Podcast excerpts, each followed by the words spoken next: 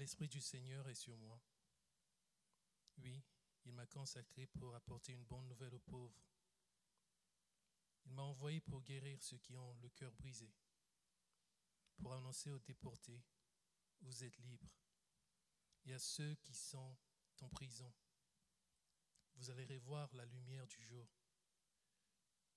Il m'a envoyé pour annoncer, c'est l'année où vous verrez la bonté du Seigneur. C'est le jour où notre Dieu se vengera de ses ennemis. Il m'a envoyé pour redonner le, de l'esprit à ceux qui sont en lui, en deuil. Ils sont en deuil à cause de Sion. Mais je dois, leur donner un beau turban pour remplacer la, euh, la cendre sur leur tête. Je dois verser sur eux une huile parfumée qui marque la joie et non le deuil. Je dois leur mettre un vêtement de fête pour, remplacer le découragement. Alors, on les comparera à des arbres qui honorent Dieu, à une plantation qui montre la gloire du Seigneur. Ils relèveront les murs écroulés d'autrefois. Ils reconstruiront les maisons détruites depuis longtemps. Ils redresseront les villes démolies, ce qui est resté en ruine pendant plusieurs générations.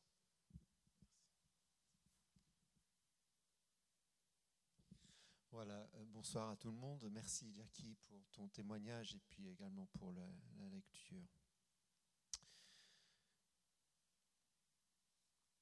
Euh, c'est l'histoire d'un couple et ce couple euh, est parti en voyage, en vacances.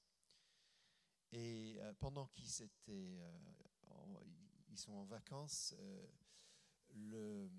la nouvelle tombe par des amis qui sont à la maison que leur église vient d'être entourée par des policiers parce qu'ils habitent un pays musulman et leur église est euh, une église souterraine. Et euh, ils découvrent qu'ils ne pourront euh, plus jamais rentrer à la maison. Ils ont avec eux seulement ce qu'ils ont dans la valise parce qu'ils avaient prévu de partir trois semaines.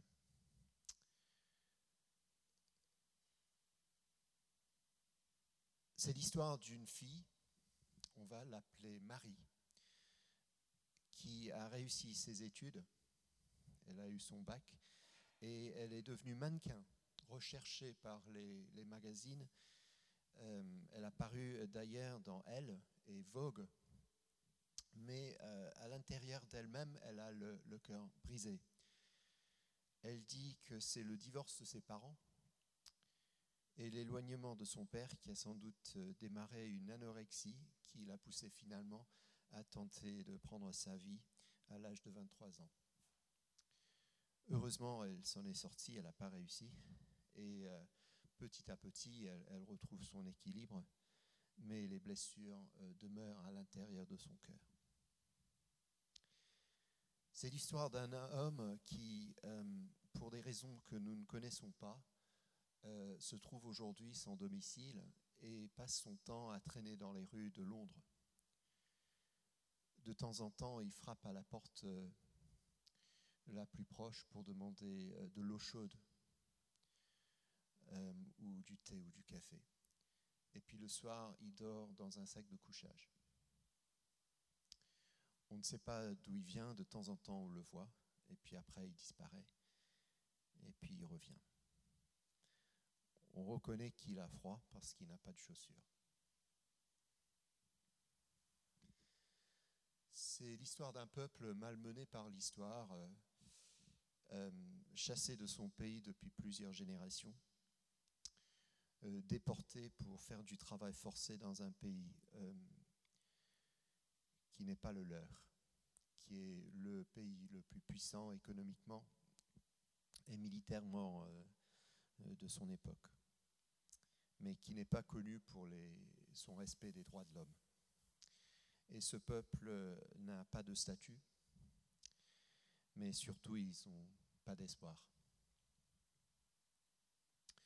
Quatre histoires pour nous égayer ce soir. Et les quatre histoires sont vraies. Les trois premières, sans doute, vous ne les connaissez pas, mais la dernière, vous la connaissez peut-être. C'est l'histoire d'un peuple, le peuple juif, hébreu, euh, dans la Bible, qui se trouve euh, exilé à Babylone.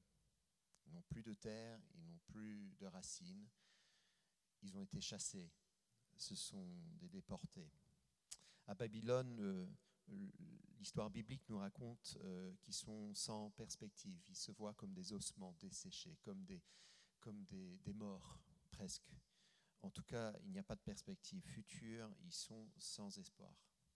Et c'est là, dans ce désert de, de, peuple, que finalement euh, se lève un homme. C'est un prophète et il s'appelle Ésaïe. Et il raconte et il dit les paroles que nous avons entendues.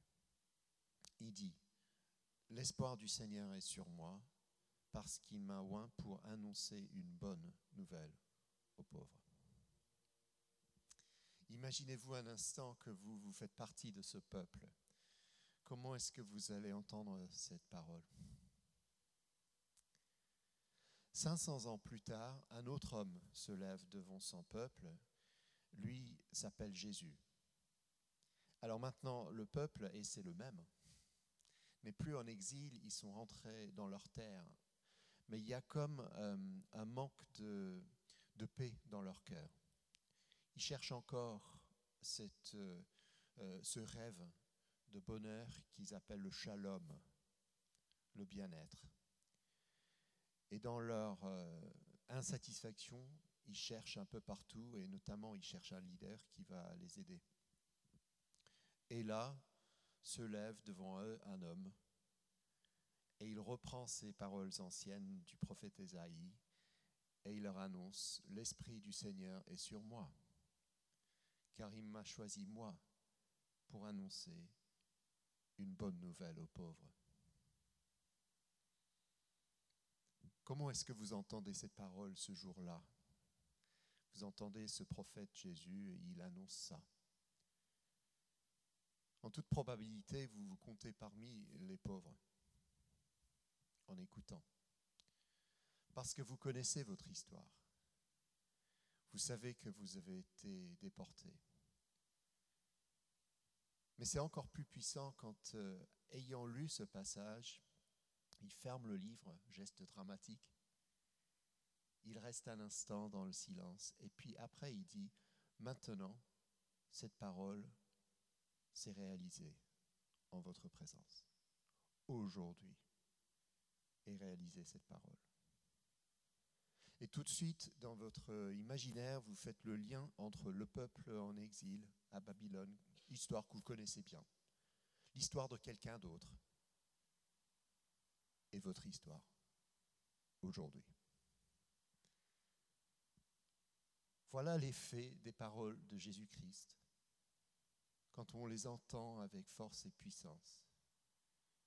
La bonne nouvelle de Jésus-Christ n'est pas là juste pour nous titiller, elle est là pour transformer la vie de ceux qui se savent pauvres. Qui sont les pauvres? C'est une grande question. Qu'est-ce que la pauvreté? Euh, Il n'y a pas en fait une définition objective de la pauvreté, mais voici ce que dit la, la Banque mondiale aujourd'hui par rapport à ça. Je cite, La pauvreté, c'est avoir faim. La pauvreté, c'est être sans abri. La pauvreté, c'est être malade et ne pas pouvoir voir un médecin. La pauvreté, c'est ne pas pouvoir aller à l'école et ne pas savoir lire. La pauvreté, c'est ne pas avoir de travail, s'inquiéter de l'avenir et vivre au jour le jour. La pauvreté a de nombreux visages. Elle change de lieu en lieu et avec le temps. Elle a été décrite de, maintes manières le plus souvent, la pauvreté est une situation à laquelle les gens veulent échapper. La pauvreté est donc un, appel à l'action pour les pauvres comme pour les riches. Un appel à l'action pour changer le monde.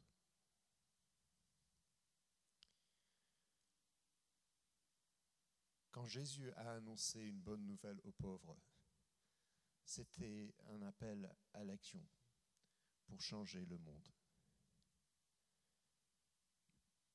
Il ne visait pas des gens satisfaits de leur situation. Il visait en fait ceux qui se savaient fragiles. De quel type de fragilité s'agissait-il? Eh bien, dans un premier temps, sans doute une pauvreté socio-économique.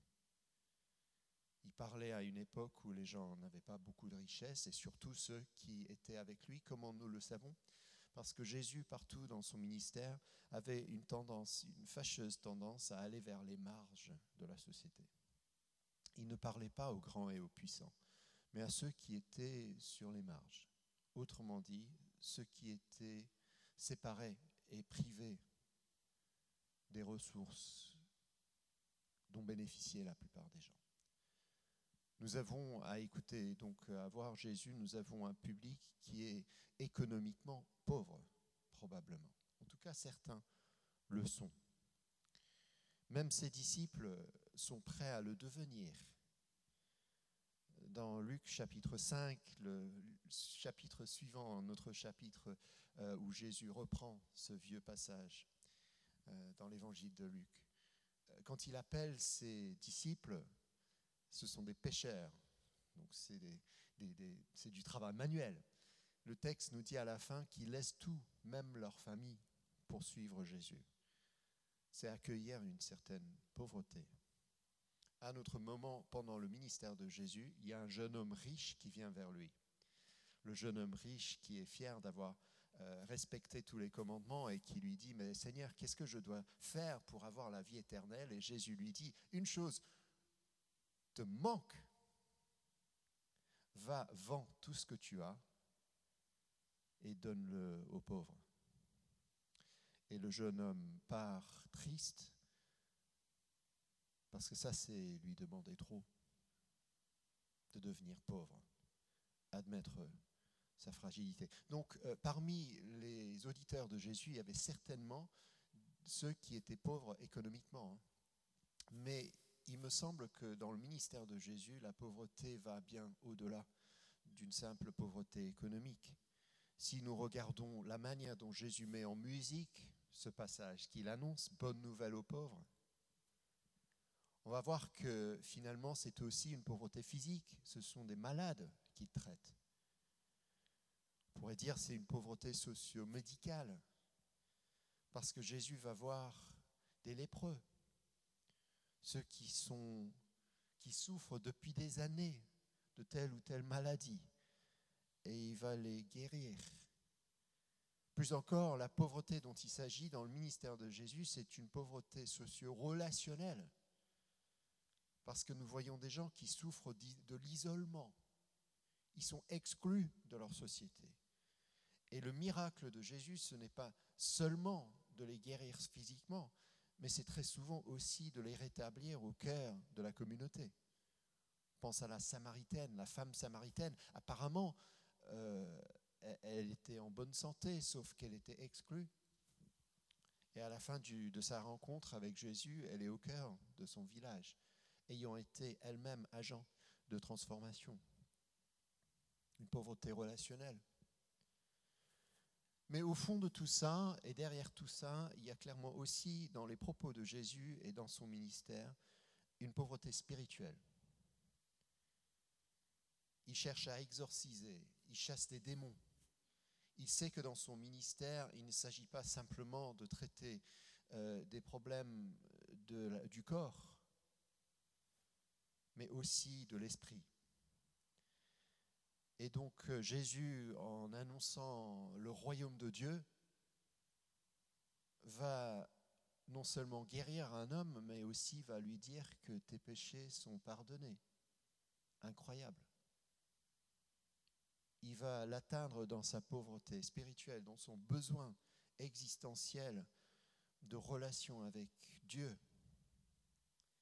En fait, l'évangile semble nous indiquer que Jésus, dans son ministère, comprenait la pauvreté comme un ensemble de facteurs qui donnent de la cohérence, où, il s'agit d'une retrouvaille de cohérence dans la vie.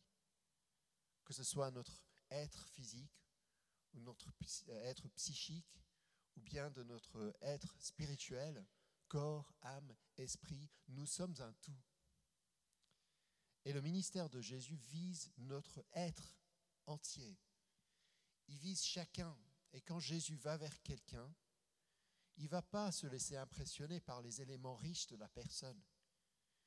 Il va voir tout de suite quels sont les domaines où il manque quelque chose. Et fondamentalement, où il manque quelque chose par rapport à Dieu. Il peut s'agir de quelqu'un qui est, qui est très instruit, comme un Nicodème, un pharisien. Ou bien quelqu'un qui a accompli toute la loi, comme le jeune homme riche. Quelqu'un de très intelligent ou quelqu'un qui est, qui est, est quelqu'un d'influence, comme un responsable d'une synagogue, qui vient lui demander de l'aide un jour parce que sa fille est en train de mourir. Il reconnaît sa pauvreté. Il a besoin de Dieu. Il a besoin de Jésus. Et chaque fois quand Jésus vient, une forme, voit une forme de pauvreté, son instinct est là, c'est par l'amour de Dieu d'apporter une bonne nouvelle. Et que cette bonne nouvelle s'incruste dans la vie de la personne comme une germe, comme une, comme graine qui petit à petit s'enracine pour ensuite porter du fruit. Mais pour que la graine porte du fruit, il faut de la bonne terre. C'est pour ça qu'il faut dégager, il faut de la place. Et dans beaucoup de ces rencontres, Jésus, il est sévère parce que les gens, ils prennent trop, trop, trop de choses. Ils ont trop peu de, de place pour ce qui est vraiment essentiel.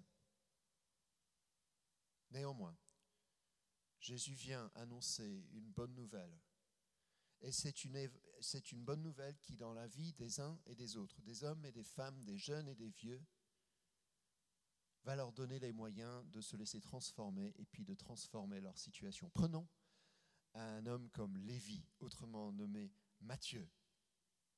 Matthieu est très intéressant parce que c'était un riche, un collecteur des impôts connu pour être riche. Mais devant les propos de Jésus, il a compris qu'en réalité, il était pauvre.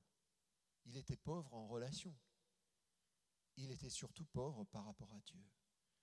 Et il a répondu à l'appel de Jésus. Et quel était le fruit dans sa vie? Il a commencé à donner ce qu'il avait à ceux auxquels il a dérobé des choses, et même, le texte nous dit, il, a donné aux pauvres. Parce que la rencontre avec Jésus nous touche dans notre, vie la plus intime, là où nous avons besoin fondamentalement de quelque chose, là où nous sommes pauvres. Et à partir de ça, le Seigneur sème quelque chose, une graine qui commence à pousser. Et le fruit, c'est le renversement de nos valeurs. On commence à nous délaisser des choses qui ne sont pas importantes. Et ainsi démarre la révolution du royaume de Dieu dans la vie d'une personne. Elle est transformée par une rencontre avec Jésus. Bonne nouvelle aux pauvres. À l'époque de Jésus, des centaines, peut-être des milliers de personnes l'ont entendu ce message et beaucoup l'ont suivi. D'autres l'ont trouvé trop difficile. Aujourd'hui, beaucoup semblent connaître le message de Jésus, beaucoup ne le suivent pas. Est-ce que c'est parce que nous ne voyons plus comme des pauvres? Nous sommes trop riches. C'est très intéressant que dans la Bible, il y a un verset, c'est l'apôtre Paul qui le dit, qui dit, euh, vous connaissez le don généreux de Dieu. C'est que Jésus-Christ, lui qui était riche,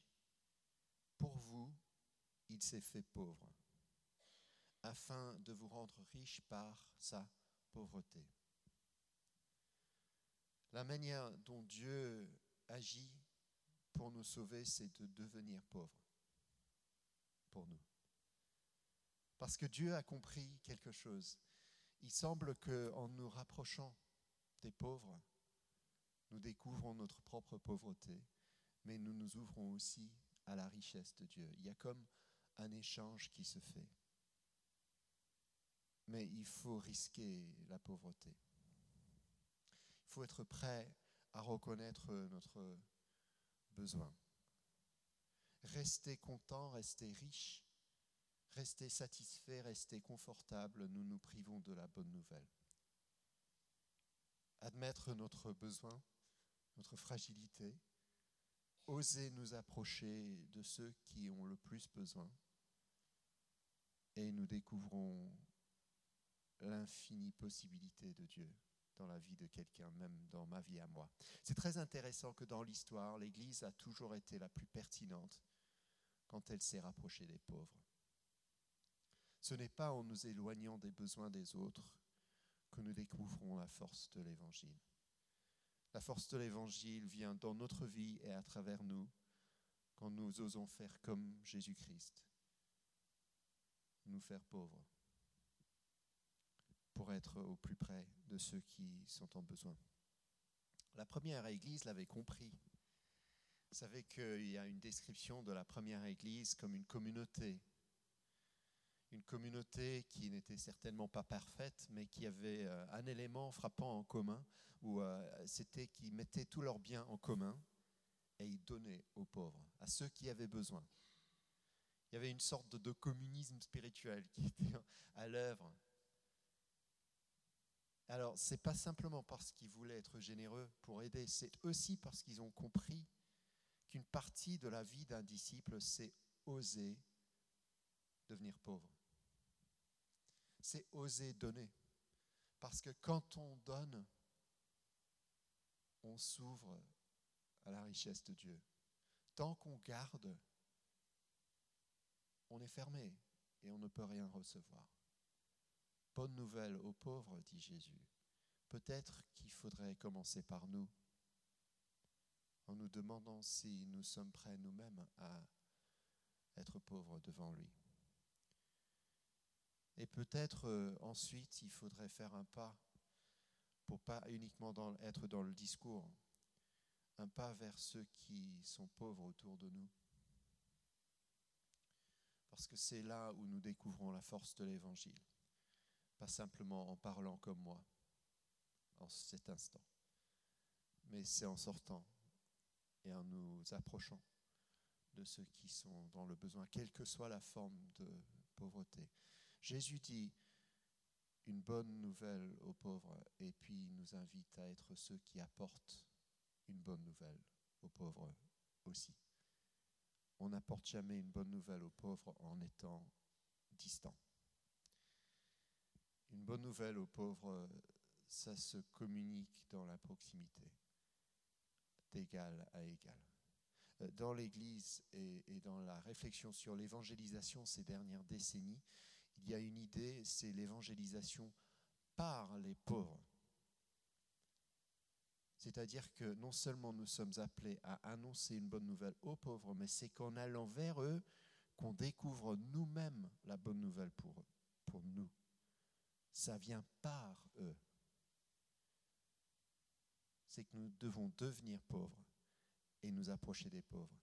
Et ainsi est libérée en quelque sorte la puissance de transformation du royaume. La bonne nouvelle. Euh, j'arrive vers la fin de, ma réflexion. C'est à la fin du Nouveau Testament que l'apôtre Jean écrit à quelques églises. Et euh, une église en particulier euh, est visée, c'est l'église de Laodicée. Ce sont des églises qui aujourd'hui sont en Turquie. Et, voilà euh, ce qu'il leur dit à l'église. Il prend l'église comme un ensemble. Tu dis, je suis riche, j'ai gagné beaucoup d'argent, je n'ai besoin de rien. Mais en fait, je te dis, tu et malheureux, tu mérites la pitié, tu es pauvre, aveugle et nu. et tu ne sais même pas cela. C'est pourquoi voici ce que je te conseille. Achète chez moi, c'est Jésus qui parle, de l'or que le feu a rendu pur, et tu deviendras vraiment riche. Achète des vêtements blancs pour te couvrir, ainsi tu ne seras pas nu et tu n'auras pas honte. Achète un médicament pour le mettre dans tes yeux et tu verras clair. Tout ce que j'aime, je les corrige. Montre donc plus d'ardeur et change ta vie, change ta perspective. Voici, je me tiens à la porte et je frappe. Si quelqu'un entend ma voix et ouvre la porte, j'entrerai chez lui. Je mangerai avec lui et il mangera avec moi. Mais c'est dans un contexte de pauvreté qu'il parle. Hein. Il s'adresse à ceux qui doivent se savoir pauvres. Bonne nouvelle euh, aux pauvres. Je termine avec ces histoires de début. La première histoire du couple qui a dû quitter son pays et euh, j'ai pas dit que finalement ils ont en, quittant leur pays avec leurs valises, en fait ils ont aussi laissé derrière eux euh, des enfants. Euh, ils les ont pas vus depuis leur départ. Euh, ils s'appellent Akbar et Myriam, ils sont membres de notre église. Et pour eux, la bonne nouvelle est venue par l'accueil dans une communauté. Bonne nouvelle aux pauvres. La deuxième fille qui s'appelle Marie, je la connais. Elle ne s'appelle pas vraiment Marie, mais je la connais. Elle est devenue euh, une jeune femme chrétienne. Elle est mariée, elle a des enfants. Elle est en voie de reconstruction à cause du Seigneur. Et le troisième homme, celui qui est sans abri et qui n'a pas de chaussures, de temps en temps, il dort juste là, devant l'église. Qui est-ce qui va lui annoncer une bonne nouvelle? C'est peut-être à moi de le faire.